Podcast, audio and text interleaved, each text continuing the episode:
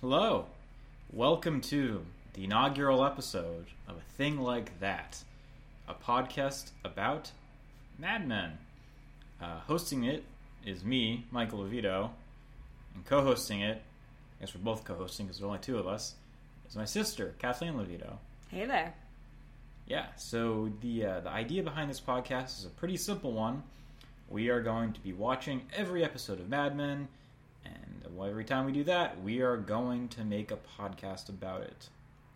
And they're going to follow a structure of these podcasts. First, we're going to recap what happened in the episode. Then we're going to talk about what we think the theme of each episode is. Then we will give out an award for the worst person of the week, named after Pete Campbell. Then we will give out an award for best line of the week, named after Roger Sterling.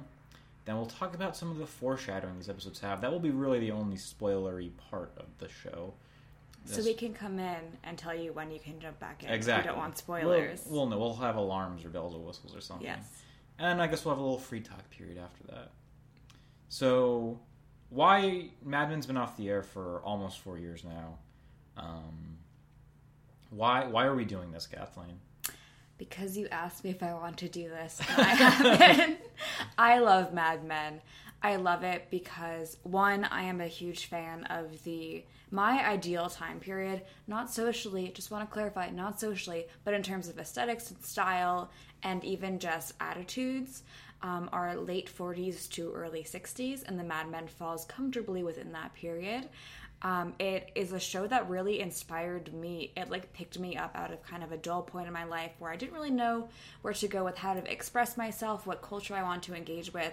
And it was a show that made me realize that like it, it gave me my creativity back. Um, and it made me fall in love with characters who were very complex and driven. And I like that the show like supported my like ambitious goals, even though that sometimes there's a lot of like undercutting in this show. But it does show a lot of strong female characters doing their own thing in a time when that wasn't really believed in or supported, and that's always inspiring. It brought me back in touch with my personal style, and I got I was inspired by the characters to start dressing in a more classic style. Not currently I'm in sweats, but this is because it's a cozy Sunday. Um And it's just I've I it's just engaging. There's a there's a lot of characters to, to play with, and you can find a lot of favorites, and your favorites definitely change multiple times over the course of the show. Um, but there's never really a dull moment, and it is like deep and rich with meaning, and there's family dynamics, there are friendship dynamics, work dynamics, tons of stuff you can pull out of the show. Yeah, I, I think I should point out that neither of us had watched Mad Men until last year. That too. Um Yeah, I watched it because, you know, everyone said, oh, Mad Men's this great show. So I started watching it like two, three years ago, um, and like kind of like made my way through the first season, and then one day decided I would kind of like, I, was, I actually watched an episode of Firefly that had Christina Hendricks in it. I was like, ah, Christina Hendricks, I like her.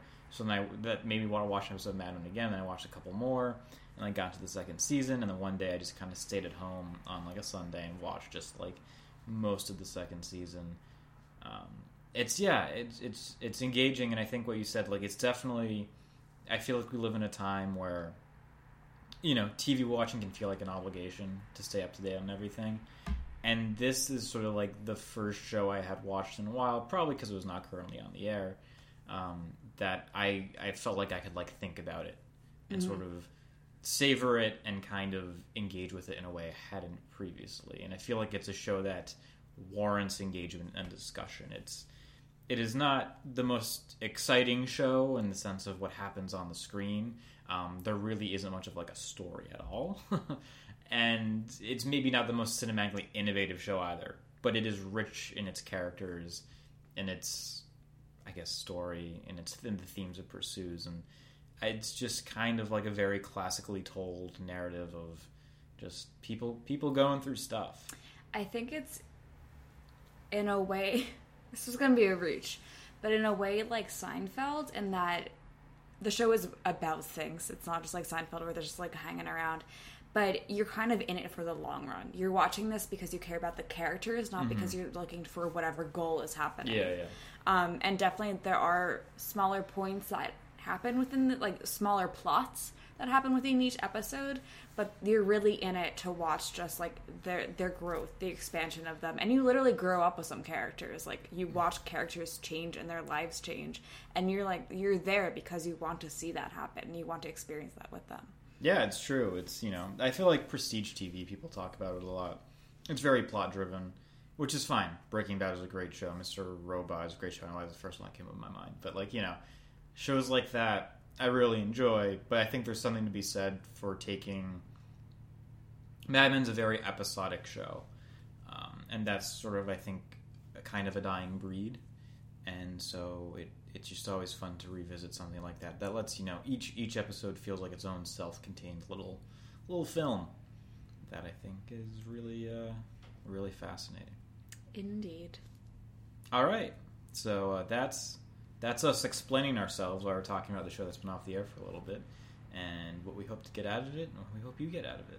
So uh, we're going to be posting these on Spotify and iTunes, Google Podcasts, and SoundCloud, of course. You can follow me on Twitter at mlevito. I'm on Letterboxd as Amerimike.